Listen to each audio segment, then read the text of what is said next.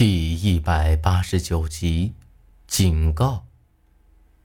还没靠岸呢，就看到一个人血肉模糊的躺在岸边。一上岸，我才发现，这人正是昨个老杨让安顿大伙的那人。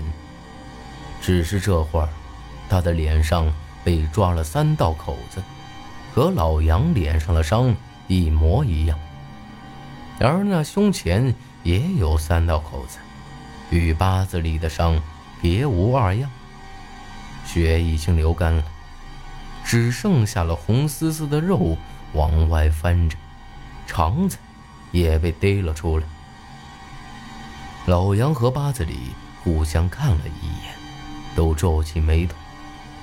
这明显就是冲着咱们来的，否则绝不会搞出。一模一样的伤来，只是我一直好奇，到底是啥东西把他们两个伤成了这样呢？杨爷，今儿个一大早，咱们准备上工呢，就发现老三尸体在这儿了，咱没敢乱动，就等着杨爷来了。说话的是昨儿个代替老杨头领头的人，来的倒挺快。大伙儿都搭把手，好生安葬了。老杨神色严肃地说了一句，大伙儿都没含糊，张罗着给老三办后事了。老三这属于枉死，倒也没停棺三日，该走的过场都走完了，也就送上了山。等忙完了这些事儿，也已经是正午了。趁着大伙儿都在。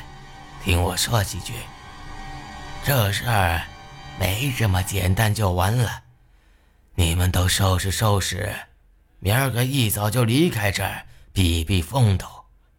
猫胡子小的地方，等我处理好了，你们再回来。老杨神色凝重的看着大伙儿，说啥了，杨爷？咱们大伙的命都是您给的，出了事儿。咱们怎么能说走就走啊？咱们见过的怪事还少了不成？老杨一说完，人群里头就有人开了枪了。就是，杨爷，你莫怪我得罪你啊！别的事咱们都替你招呼，让咱们走，我猫胡子第一个不答应。说话的这个人，倒还真对得起这名号，脑袋圆圆的。一堆招风耳，尤其是他那两撇胡子，稀疏的很，却很长，倒还真像是猫胡子。杨爷，你这话就莫再说了，免得伤了和气。老三家的家眷以后就是咱们大家伙的家眷。走，走哪儿去？老子哪儿都不去，死了也要跟着杨爷。走个屁，杨爷。你这是瞧不起大伙儿！一时间，大伙都闹哄哄的说了起来。总之，就有一个意思：就算是死，也不会离开这的。这倒是让我和苏丹臣没想到。早前在临江镇的时候，大伙儿为了活命，什么事儿都干得出来，可这里的人却出奇的团结，而这明显。都是因为老杨的缘故，倒是咱们从临江镇带出来的那些男人，这会儿一个两个的都面露羞愧之色。老杨伸手示意大伙都安静下来，听我说，你们的心思我晓得，不过这回可不比以往，搞不好的话，咱们都得死在这儿。我孤家寡人一个，死了也没个牵挂。可你们，杨爷，您要是这么说，那可就没意思了，是没把咱们当自己人呐。没等老杨说完，猫胡子就打断了他的话。看他的样子是真急了，看他们的样子，是绝计不会离开这儿了。老杨叹了一口气。打量了大伙儿一番，成。既然大伙儿都铁了心跟着我，那我就不多说了，大伙儿都听我安排就成。我一直好奇，到底是啥东西把他们伤成了这样？就这伤口来看，绝对不可能是人弄出来的。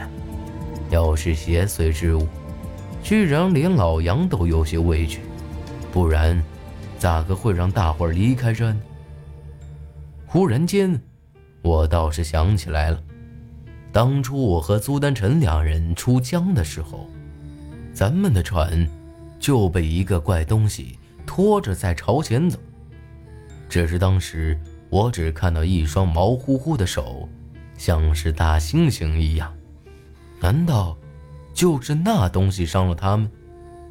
不过，要真是那东西搞的鬼，八子里和老杨联手还对付不了他，我是越想越觉得奇怪。按照老杨的吩咐。大伙儿都集中在右侧的村子里，而且都不可靠近江边，要等他回来再说。而老杨和八子里私下嘀咕了几句就离开了。我问过八子里，他只说老杨是回去取点东西，咱们留在这儿保护大家伙儿。既然八子里不给我说老杨的事儿，我只能找个机会向这里的人打听了。这是我正儿八经的和这些人打交道，他们倒是很热情，没一个人怪罪是因为咱们来了之后才出了事儿，还说既然来了，那就是一家人。聊了一阵，我才从猫胡子嘴里问出来，之前这儿并没有什么村子，他们这些人也都是从不同的地方逃难来的，这年头。其实逃到哪儿都一个德行，吃了上顿没下顿。后来，他们就遇到了老杨，他领着大伙到了这儿，还给他们谋了个拉纤的活儿。